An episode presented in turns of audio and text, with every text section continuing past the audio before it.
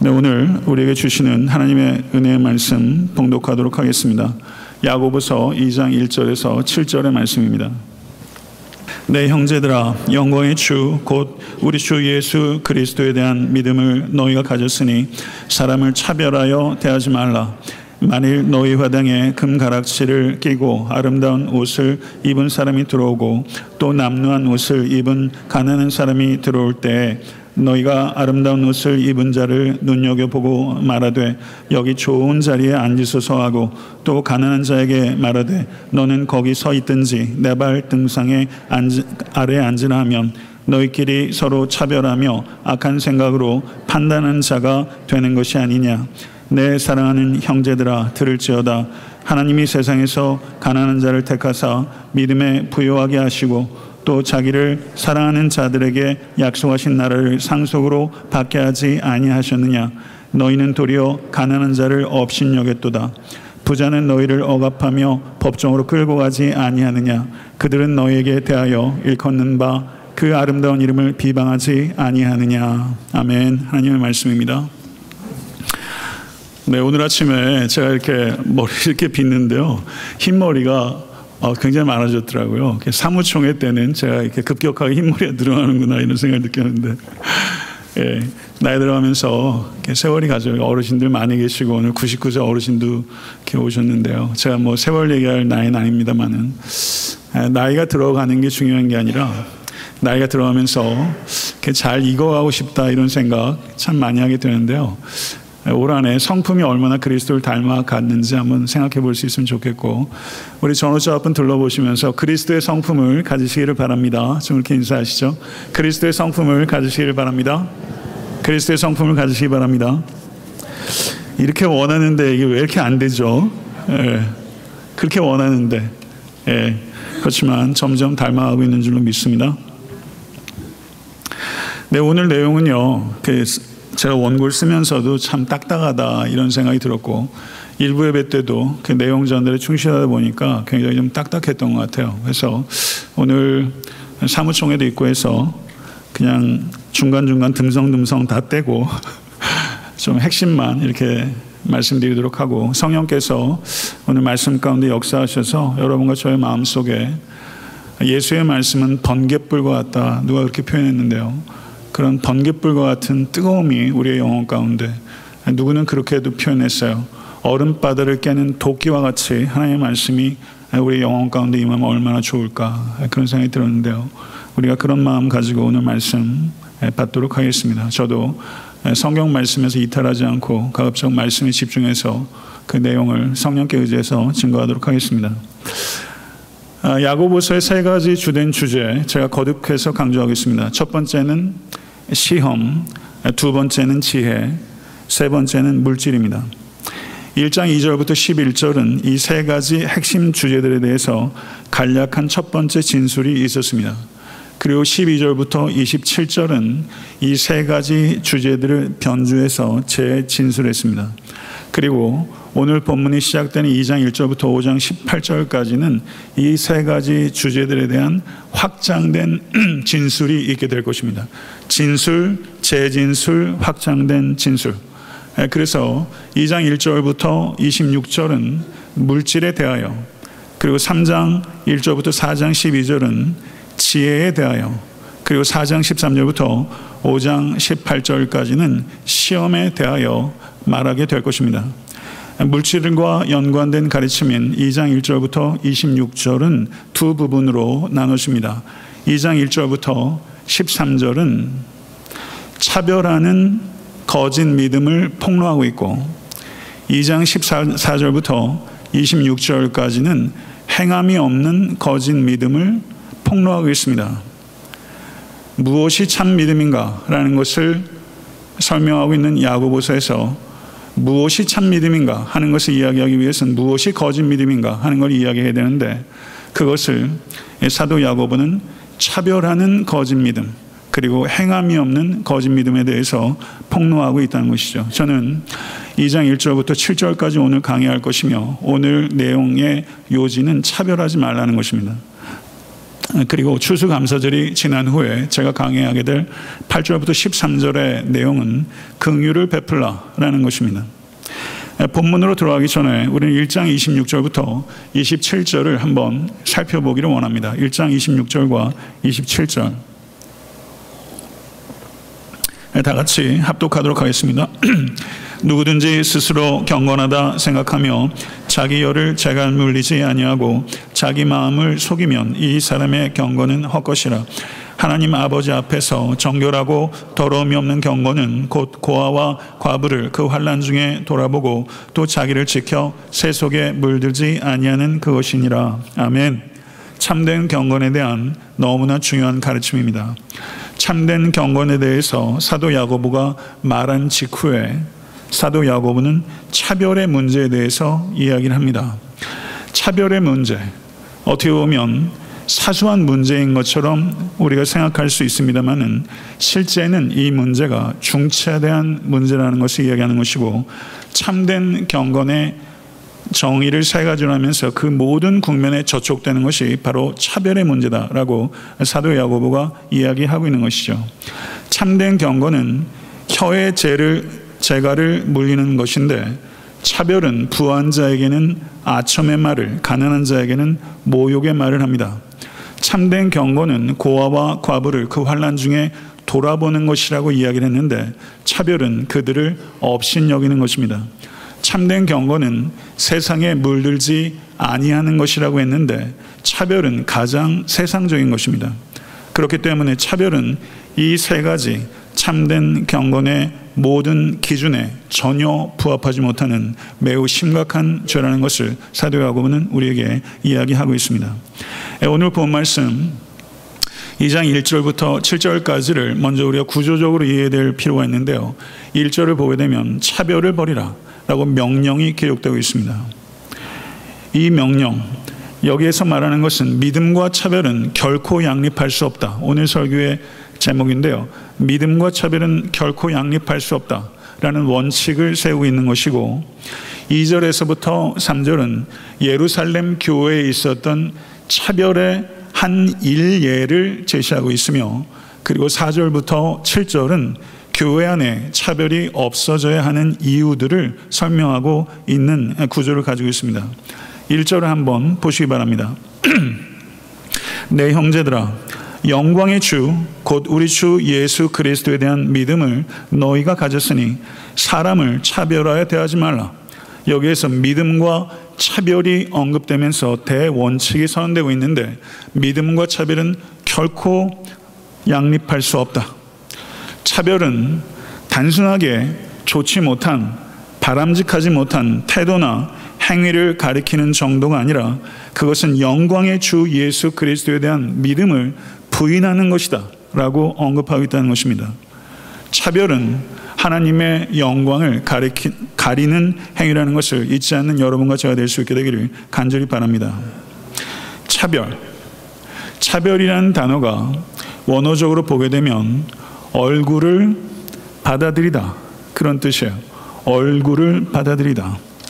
이 의미는 사람을 얼굴이라는 외적 조건에 따라 평가하고 판단하는 것, 그것을 차별이라고 하는 것입니다. 그런데 우리 번역에는 반영되어 있지 않은데 여기서 차별이라고 번역했다고 있는 헬라어는 복수형입니다. 그렇다면 예루살렘 교회에 있었던 차별은 반복적으로 그리고 매우 구체적인 양상을 가지고 있었다는 것을 우리가 알 수 있는 것이죠. 그렇기 때문에 복수형으로 사도 야고보는 표현한 것입니다. 2절과 3절에 나오는 이 한 예는 예루살렘 교회에 있었던 여러 가지 차별의 양상들 가운데 가장 대표적인 예라고 할 수 있습니다. 2절을 보겠습니다. 만일 너희 회당에 금 가락지를 끼고 아름다운 옷을 입은 사람이 들어오고 또 남루한 옷을 입은 가난한 사람이 들어올 때라고 말합니다. 부자는요, 티가 납니다. 가난한 사람도 티가 납니다. 옷은 고대나 현대나 그 사람이 어디에 속해 있는지를 나타냅니다. 1세기에 철학자인 세네카, 세네카는 이런 글을 남겼습니다. 로마의 남자들의 화려한 패션에 대해서 그가 신랄하게 비난하는 글을 썼는데요. 로마 남자들의 몸의 매끄러움과 강택은 로마 여자를 능가하며 남자들은 손가락에 반지를 장식하였으며 손가락 마디마다 보석들이 달려 있었다. 세네카의 글이에요. 베드로전서 3장 3절을 기억하십니까? 거기 보게 되면 너희 단장은 머리를 꾸미고 금을 차고 아름다운 옷을 입는 외모로 하지 말고 라고 이야기하고 있는 것을 볼 때 초대교회 공동체 가운데 대부분은 가난했습니다. 그렇지만 더러는 남의 이목을 끌 정도로 과도한 복장을 한 여자들 그리고 남자들도 있었다는 것을 우리가 이해할 수 있다는 것이죠. 그런데 이와 같이 화려한 옷을 입고 들어온 사람만 있었던 것이 아니라 남루한 옷을 입고 들어온 사람도 있었다고 표현하고 있습니다. 여기서 남루한 옷을 입은 가난한 자라고 했을 때 이 가난한 자는 헬라어로 푸토코스라는 단어인데요. 이 단어는 심령이 가난한 자를 얘기할 때 그 푸토코스입니다. 이 푸토코스의 빈자는 남은 것이 없는 사람을 가리키는 것이 아니라 가진 것이 없는 사람을 가리키는 것입니다. 이건 극도의 빈곤을 나타내는 것입니다. 남루한이라고 번역된 이 단어는요, 문자적인 더러움을 나타내는 것입니다. 가진 것이 없는 이 푸토코스의 가난함을 가지고 있는 사람은 담보 신사였을 것입니다. 그렇기 때문에 그 옷은 구역질 날 정도로 더러웠고 그 더러움을 사도 야고보는 남루함이라고 표현한 것입니다. 이와 같이 상반된 복장을 가지고 교회에 들어오는 사람들을 대하는 상반된 태도를 말하고 있는 것이 3절의 말씀인데요. 3절 말씀 보시기 바랍니다. 너희가 아름다운 옷을 입은 자를 눈여겨보고 말하되 여기 좋은 자리에 앉으소서 하고 또 가난한 자에게 말하되 너는 거기서 있든지 내 발등상 아래 앉으라. 예배부하고 새가족부 이 말씀 깊이 생각하세요. 눈여겨보다라고 표현하고 있어요. 이거는 특별한 주의를 가지고 호의적으로 받아보다. 사람이 눈을 보면요, 이 사람이 나를 호의적으로 바라보는지 아닌지 다 알아요. 설교할 때도 눈 보면 다 압니다. 눈 보면 알아요. 어떤 태도로 본 듣는지. 조심하십시오. 이 호의는요, 전적으로 외모에 입각한 호의예요. 호의 나타내죠. 그런데 외모에 입각한 회의는 그거는 비겁한 것입니다. 이 호의에는 아첨이 들어있는 거예요. 우리 번역에는 생략되어 있지만 성경 언어상에는 수라는 2인칭 대명사가 들어가 있어요. 우리 번역은 표현하지 않았어요. 그런데 영어 번역에서는 you라고 말하고 있습니다. 그러면 이 수라는 인칭 대명사가 들어갈 땐 강조의 의미가 있는 거예요. 그러니까 예배에 들어온 사람을 눈여겨보고서 당신은 여기 좋은 자리에 앉으소서 이렇게 말하는 거예요. 당신은 이라고 콕 집어서 말하는 의도가 뭐죠? 감동과 인상을 남기려는 거예요. 유력한 사람에게 돈 꽤나 있어 보이는 사람에게 감동과 유라고 말하면서 인상을 남기고 무엇인가 기대하는 것이 있는 것이죠. 그리고 부자가 인도되어 간 자리는 어디겠어요? 제일 끝자리일까요? 아니죠. 특별석으로, 상석으로, 그리고 부유한 사람들이 있는 자리는 모든 사람들이 발견할 수 있는 자리에 앉았을 겁니다. 이 사람이 안내된 자리는 바닥일 리가 없고 여러 사람이 함께하는 벤치일 리가 없습니다. 이 사람은 개인의 의자가 있는 곳에 자리를 잡았습니다. 여기서 눈여겨보다라는 표현이 있어요. 에피블레포라는 단어입니다. 블레포란 단어가 바라보다 이런 뜻인데 에피블레포는 눈여겨보다 이런 뜻이 있어요. 저는 이 눈여겨보다라는 말이 여기에서 긍정적 의미가 아니잖아요. 그래서 눈여겨보다란 이 동사의 주어가 하나님일 때 하나님은 도대체 뭘 눈여겨보실까 궁금해지더라고요. 그래서 그 용리를 찾아봤더니 누가복음 1장 48절을 보게 되면 마리아의 노래입니다. 그의 여종의 비천함을 에피블레포 돌보셨습니다. 누가복음 9장 38절. 무리 중에 한 사람이 소리질러 이르되 선생님 청컨대 내 아들을 에피블레포 돌보아 주옵소서. 이는 내 외아들이니이다. 변화산에서 내려오신 예수께서 어떤 문자 밑에 있었죠? 귀신 들린 아들이 있었잖아요. 주여 이 아들을 에피블레포 봐주시옵소서. 이 에피블레포의 주어로 우리 주님께서 쓰였을 때 주님께서는 세상이 눈여겨보지 않는 사람을 눈여겨보셨다는 것을 쉽게 발견할 수 있습니다. 저는 여러분과 저에게 중요한 질문을 하나 던져보고 싶어요. 올 한해 살아오면서 여러분과 저는 무엇을 에피블레퍼한 사람입니까? 무엇을 눈여겨 본 사람입니까? 제가 오래전에 마가복음 2장 14절의 말씀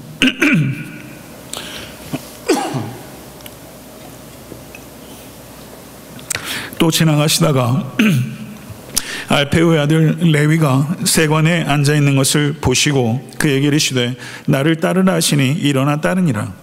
그때 예수님께서 보시고라고 말씀하세요.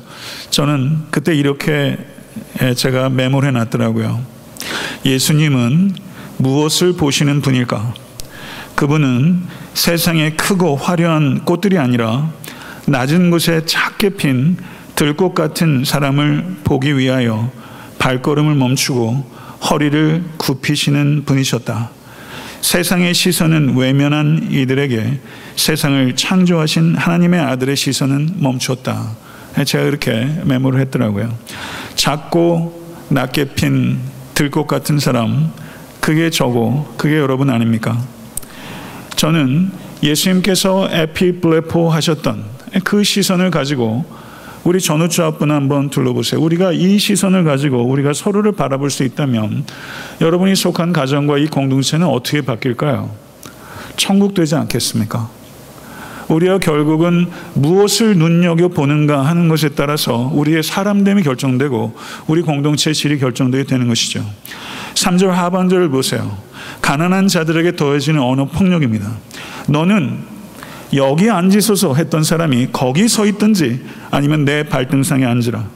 이 말은 멀리 서 있든지 굳이 앉겠다면 바닥에 앉으라 이런 뜻입니다. 암암리에 말하는 사람이 말을 듣는 사람보다 우월한 위치에 있다는 것을 표현하는 거예요. 언어 폭력이죠. 이런 것을 안다몽해 본 사람은 모릅니다. 근데 살아오면서 노상 이런 대접 받는 사람은 항상 이런 언어 폭력에 시달려요. 성도 여러분, 이것을 깊이 생각하십시오. 우리 교회에 누군가가 들어오게 되면 멀리 서 있거나 바닥에 앉으십시오. 이렇게 안 합니다. 그렇지만 우리는 기가 막히게 알아요. 사람을 차별하는 방법을.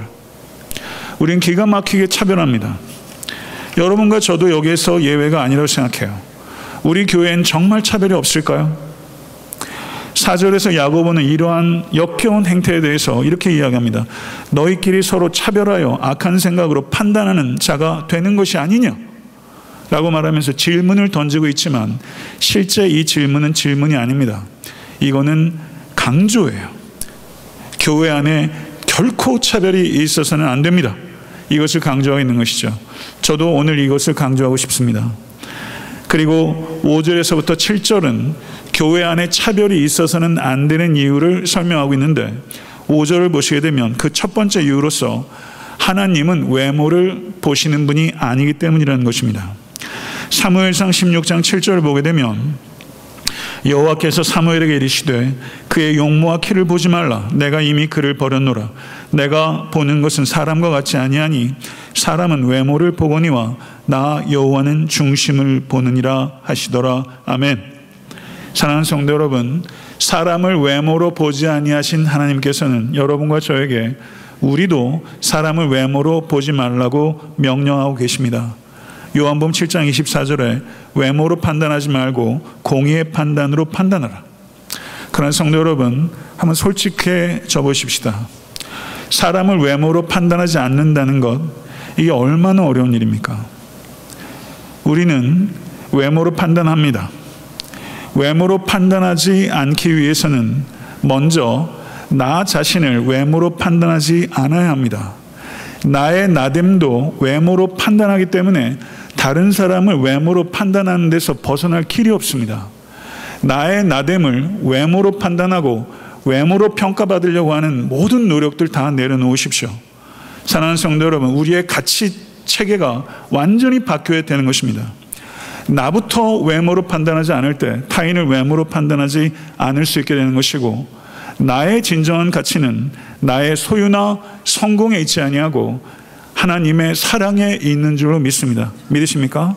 우리의 진정한 가치는 나의 소유에 있지 않고 하나님의 사랑에 있기 때문에 이것이 내 안에서 진정으로 그것이 기능하기 시작할 때 우리들은 내 자녀, 내 남편, 내 아내 그리고 성도, 이웃과 그리고 모든 사람들을 볼 때 그 사람을 외모로 판단하지 않고 하나님의 사랑의 관점에서 판단할 수 있게 되는 것이죠. 내 사랑하는 형제들아, 들을지어다. 이 마음으로 여러분에게 촉구합니다. 부디 들을 수 있게 될 간절히 바랍니다. 하나님이 세상에서 가난한 자를 택하사 믿음에 부여하게 하시고 또 자기를 사랑하는 자들에게 약속하신 나라를 상속으로 받게 하지 아니하셨느냐? 라고 말하면서 지금 4절, 5절, 6절, 7절 계속 수사 의문문이 이어지고 있는 것을 볼 수 있어요. 여기에서 우리가 주의해야 될 게 있습니다. 하나님이 세상에서 가난한 자를 택하사 이 뜻은 하나님께서 가난한 자만을 택하셨다라는 뜻일 수 없습니다.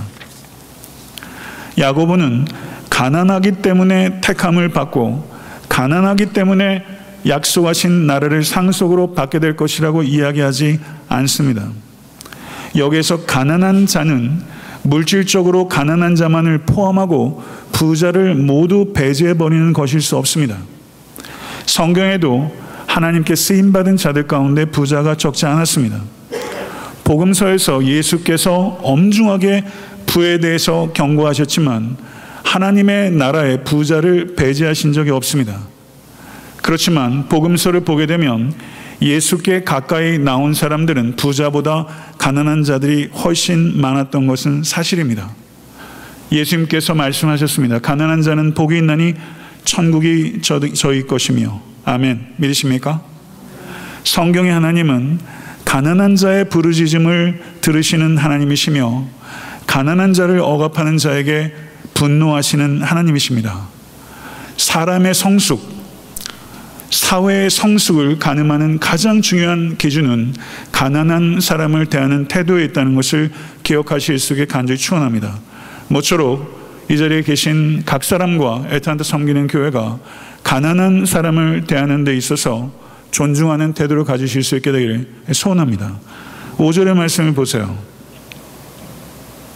하나님이 세상에서 가난한 자를 택하사 믿음에 부여하게 하시고 아멘. 또 자기를 사랑하는 자들에게 약속하신 나라를 상속으로 받게 하지 아니하셨느냐? 가난한 자가 있고 하나님을 사랑하는 자가 있습니다. 이 두 사람은 동일한 사람이에요. 맞죠? 여기서 하나님을 사랑하는이라고 했을 때 이 사랑하는으로 번역되어 있는 성경 하나가 아가파오란 동사인데요. 이 동사는 분사 시제입니다. 분사고 현재 시제입니다. 그러면 가난한 자들의 현재적인 이란 말은 가난한 사람들의 지속적인 특성이 무엇인가? 그것은 하나님에 대한 계속적인 사랑. 그것이 가난한 사람들의 특징이라는 것입니다. 성도 여러분, 하나님에 대한 지속적인 사랑이 특징이 되는 가난한 사람. 하나님을 사랑하는 것이 여러분과 저의 특징이 될 수 있게 되기를 바랍니다. 아멘. 성도 여러분, 하나님께서 우리를 먼저 사랑해 주셨음을 믿습니다. 하나님께서 먼저 사랑해 주신 그 사랑에 반응해서 우리가 하나님을 사랑하게 된 것입니다. 하나님의 사랑에 반응해서 하나님을 사랑하게 됐다는 의미는 다른 사람에 의해서 상처받지 않고 다른 사랑에 연연하지 않게 됐다는 것을 의미하는 것입니다. 이 말씀을 깊이 새기십시오. 하나님의 사랑에 반응해서 하나님을 사랑하게 됐다는 의미는 다른 사람에 의해서 상처받지 않고 다른 사랑에 연연하지 않게 됐다는 것입니다. 예수 그리스도의 십자가의 상처로 우리의 상처는 치유되었고 예수 그리스도 안에 나타난 완전한 사랑을 통해서 우린 다른 사랑에서는 도저히 찾을 수 없는 진정한 만족과 기쁨을 찾을 수 있게 되었기 때문입니다. 믿으십니까? 우리를 향한 하나님의 사랑에 대해서 우리가 사랑으로 반응할 때 그 사람을 심령이 가난한 사람이라고 말할 수 있는 것이고 심령이 가난한 사람이라는 것은 하나님에게 전적으로 의존하는 존재가 됐다는 것을 의미하는 것이고 그 사람은 이 세상에는 믿음의 부유함을 얻게 될 것이며 오는 세상에서는 하나님의 나라의 상속을 받게 될 것입니다. 믿으십니까? 이것이 사도 야고보의 진술입니다. 이렇게 사람을 외모로 차별해서는 안 되는 이유 첫 번째 5절은 하나님께서 외모로 판단하지 않기 때문이다. 두 번째 이유는 6절과 7절에 있는데 그것이 상식에 부합하지 않기 때문이다. 이렇게 말하는 것입니다. 6절과 7절의 내용을 한번 보시기 바랍니다. 너희는 도리어 가난한 자를 업신여겼도다. 부자는 너희를 억압하며 법정으로 끌고 가지 아니하느냐. 그들은 너희에게 대하여 일컫는 바 그 아름다운 이름을 비방하지 아니하느냐. 이렇게 말했습니다. 부자들은 가난한 자들의 것을 빼앗아 부자가 된 사람들이 많습니다. 예루살렘 교회 성도들은 대부분 소장농이었습니다. 부자들은 가난한 자들의 땅과 집을 빼앗을 때 사법제도를 이용했습니다. 그들은 합법적으로 보이게 할 수 있는 사람입니다. 그래서 가난한 자들을 법정으로 끌고 갔던 사람들입니다. 그리고 예수를 비방한 자들 가운데 가난한 자들도 있었지만 예수를 비방한 많은 사람들은 부자였습니다. 이것에 대해서 사도 야고보는 말하고 있는 것입니다. 사도 야고보가 정죄하는 것은 부 자체를 정죄하는 것도 아니고 부자 전체를 정죄하는 것도 아니고 부자의 잘못된 행동을 정죄하고 있는 것입니다. 우리는 사도 야고보와 같은 이 균형된 시각을 가져야 되는 것입니다. 성도 여러분, 야고보는 이렇게 가난한 자들을 억압하고 법정으로 끌고 가고 예수님의 이름을 비방하는 부자들이 교회에 왔을 때 그들에게 우대하고 그리고 아첨하는 호의를 나타내는 것이 얼마나 상식에 부합하지 아니하는가 이것이 얼마나 어리석고 우스꽝스러운가 이렇게 논리를 전개하고 있는 것이죠. 이 내용이 오늘 2장 1절부터 7절의 내용입니다. 이제 말씀을 전체적으로 요약하고 결론을 내도록 하겠습니다. 성도 여러분, 초대교회 공동체 사람들도 가난한 자와 부유한 자를 차별했습니다. 완벽한 교회는 없다는 뜻입니다. 여러분과 저도 빈자와 부자를 차별하고 있다면 그 이유는 아직도 그만큼 물질을 신봉하기 때문입니다. 물질에 집착하는 이유는 그 물질이 우리를 지키며 우리에게 행복을 가져다 줄 것이라고 맹신하고 있기 때문입니다. 제가 오늘 설교 중에 세네카를 인용했는데요. 세네카를 한 번 더 인용하겠습니다. 세네카는 이런 말을 했습니다. 돈은 아직까지 어느 누구도 부자로 만들지 못했다. 세네카의 말이에요.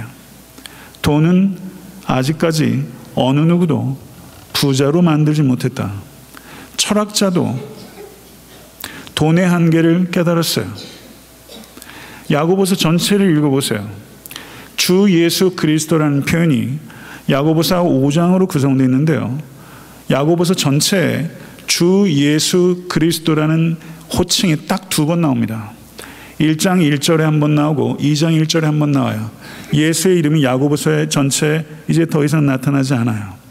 영광의 주 예수 그리스도를 믿는 자들입니다. 영광의 주이신 예수 그리스도를 믿는 자 단 두 번 사용한 호칭을 여기에 사용하면서 이 믿음을 가지고 있는 너희들이 차별한다는 것이 얼마나 예수를 주 예수 그리스도 영광의 주로 믿는다는 것과 부합하지 않는다는 것을 깨닫지 못하느냐. 이렇게 사도 야고보가 호소하고 있는 것이죠. 사랑하는 성도 여러분, 여러분과 저에게는 아직도 깊은 뿌리가 있어요. 사람의 가치를 돈으로 판단합니다.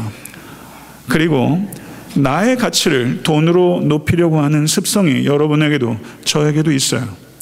그러나 오늘 이 시간 부활의 복음으로 이 돈의 권세가 무너질 수 있길 간절히 축원합니다. 우리는 돈의 관점으로 사람들을 그리고 나 자신을 바라보는 것이 아니라 복음의 관점으로 바라봐야 하는 것입니다. 건강한 공동체는 복음의 관점으로 서로를 바라보는 공동체입니다.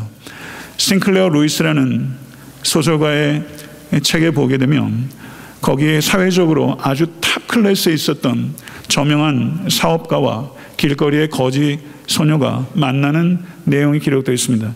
현실에서는 이런 만남 일어나지 않습니다. 이 거지 소녀가 맹랑하게 이 저명한 사업가에게 말해요. 선생님, 선생님과 저는 겉으로 보기에는 정말 다릅니다. 그러나 속을 깊이 들여다보면 똑같습니다. 선생님도 불행하고 저도 불행합니다. 그리고 왜 불행한지 모릅니다. 우리는 도저히 만족되지 않는 무엇인가가 있다는 것, 그것을 알고 있습니다. 이렇게 말했어요.